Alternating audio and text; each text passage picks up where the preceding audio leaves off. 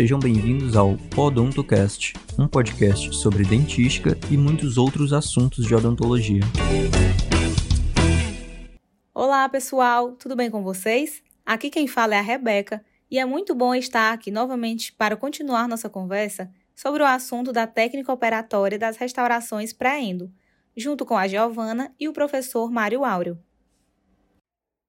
Olá, pessoal. Aqui quem fala é a Giovana. E para continuarmos esse assunto, eu tenho uma pergunta que surgiu quando você, professor, estava respondendo a primeira pergunta que a Rebeca fez. Então, tendo em vista que é utilizado resina composta para reconstruir as estruturas de suporte e que elas podem contaminar os condutos, existe algo que possa ser feito para proteger os canais radiculares expostos durante o aumento de coroa clínica?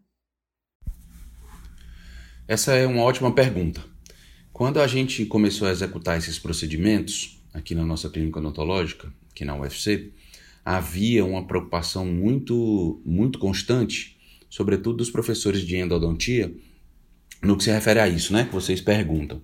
Havia, havia a preocupação de que no momento em que a gente fosse restaurar os dentes, a reconstruir cristas marginais, por exemplo, que, é o, que são as estruturas de reforço que a gente mais reconstrói, ou cúspides, a gente uh, deixasse é, a parte da resina composta, a parte da restauração, obliterando ou uh, obstruindo os condutos radiculares, isso gerasse uma dificuldade de acesso aos condutos, né?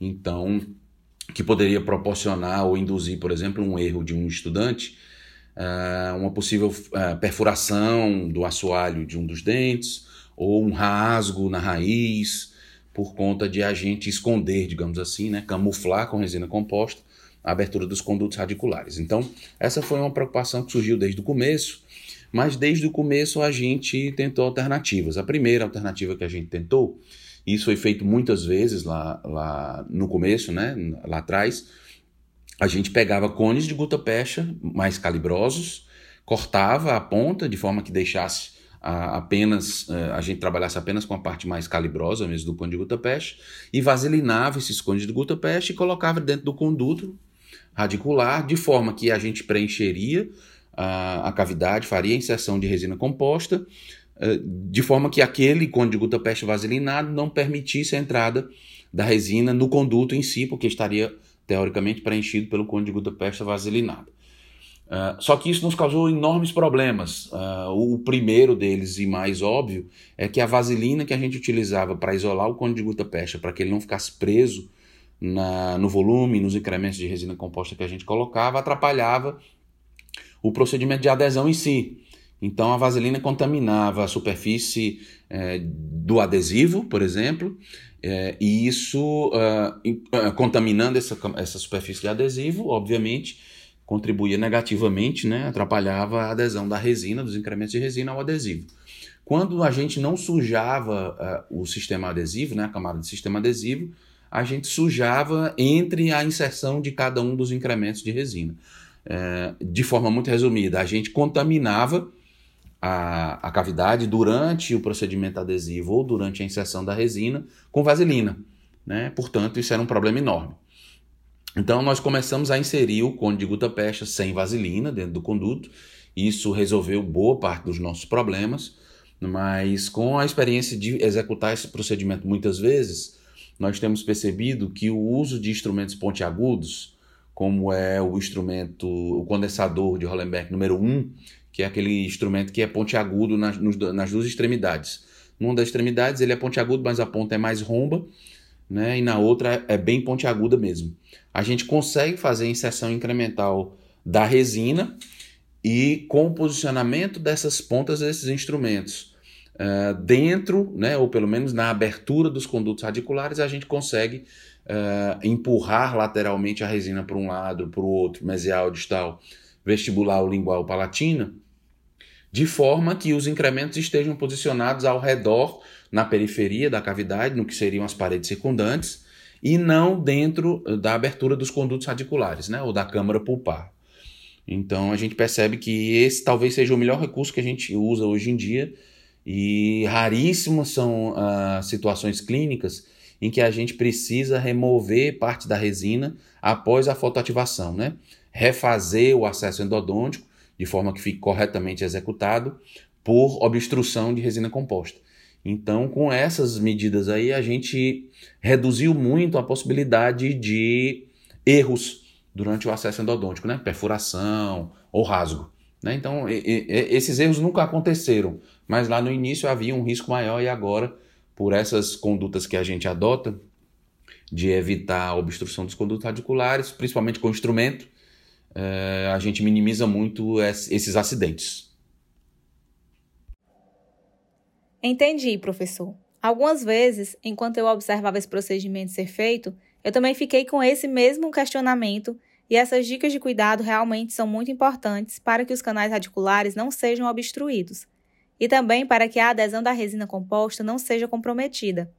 Mas outra dúvida que eu também tenho é de como conseguir quais recursos e cuidados que podemos utilizar para obter um perfeito selamento da cavidade. Tentando responder de forma bem objetiva a essa pergunta de vocês em relação aos principais recursos e cuidados é, que a gente pode lançar mão para conseguir perfeito selamento da cavidade, é, é, eu penso que os principais cuidados são referentes ao procedimento adesivo em si. Desde uma aplicação correta do sistema adesivo, evitando aplicar sistema adesivo é, exageradamente, né, em um volume maior do que o que é necessário para a cavidade ou então em menor quantidade, de forma que não haja uma camada uniforme né, de adesivo cobrindo toda a dentina, por exemplo, o esmalte da cavidade, e os procedimentos de fotoativação. Então, eu acho que aí, uh, aí estão dois momentos, dois recursos, né, dois cuidados importantes é, para que a gente tenha um perfeito selamento. Um, um outro cuidado seria uma inserção incremental da resina composta, uh, e isso obviamente tem relação direta com os outros dois, e, sobretudo nas resinas, obviamente nas resinas que são de uso incremental, né? Nas resinas que são de uso em incremento único ou bulk fill, uh, isso aí não é, esse cuidado não é necessário. Mas tudo que se refere ao procedimento adesivo, de aplicação do adesivo e fotoativação, tanto do adesivo como da resina composta, a gente precisa ter muito cuidado. Um cuidado que é muito importante e que a gente não pode negligenciar é, como eu falei anteriormente, é, essas cavidades são, em geral, muito profundas, né? ou pelo menos muito extensas no sentido gengival. E a, a gente tem uma tendência de fazer a aplicação da luz uh, para a polimerização dos incrementos de resina, por exemplo, seguindo as recomendações de cada fabricante de resina em relação a tempo. Né? Então, por exemplo, se o fabricante da resina recomenda que a gente fotopolimerize cada incremento durante 20 segundos, uma preocupação muito importante, um cuidado muito frequente que a gente precisa ter é saber que, por exemplo, o primeiro incremento que a gente coloca na parede gengival, ele está às vezes a 4 milímetros, a 5 milímetros, às vezes até mais da ponta do fotopolimerizador. Então, quando o fabricante faz a recomendação de tempo para a fotoativação dos incrementos da resina que ele produz, ele está levando em consideração que a ponta do fotopolimerizador está o mais próximo possível do incremento de resina a ser fotoativado. No nosso caso, é, essa, condição é impossível, porque a, ponta do fotopolimerizador não consegue entrar dentro da cavidade. Normalmente a ponta do fotopolimerizador tem um diâmetro muito maior do que uh, um diâmetro vestíbulo palatino, por exemplo, de uma cavidade de classe 2. Então a gente precisa ter em mente que, em geral, a gente precisa duplicar, triplicar, quadruplicar, às vezes, o tempo de fotoativação de cada incremento, sobretudo os incrementos mais profundos localizados aí nas paredes gengivais, tá? Então, uh, entendo eu que esse é um cuidado muito importante e que a gente deve levar em consideração uh, quase sempre, certo? Com o objetivo de ter um perfeito selamento da cavidade. Como são procedimentos que são críticos, né? Então, há muitos momentos e, eh, em que a gente deve ter cuidados adicionais, como já comentei agora há pouco para vocês nas respostas anteriores. Mas uma preocupação que eu sugiro que a gente tenha quase sempre é isso, em relação ao tempo de fotoativação e à distância uh, da ponta do fotopolimerizador ao material que deve ser fotoativado. Seja ele sistema adesivo, seja ele resina composta. Ou até o número de vidro. Se a gente, é, por alguma razão, decidir usar esse material restaurador aí em casos de de reconstrução desses dentes, né, em condição de esperar o tratamento endodôntico, tá bom? Certo, professor. Eu e a Rebeca estamos observando que é necessário e importante conhecer desse assunto para que se possa realizar esse procedimento de forma certa, pois existem muitos detalhes que precisamos ficar atentos. Então, eu tenho mais uma dúvida, mas iremos deixar para o senhor responder no próximo e último episódio desse assunto de técnica operatória realizadas previamente ao tratamento endodôntico. E você que está nos ouvindo, não perca a terceira parte deste episódio, para que também possa esclarecer suas dúvidas e aprender sobre esse assunto de grande importância na área da odontologia.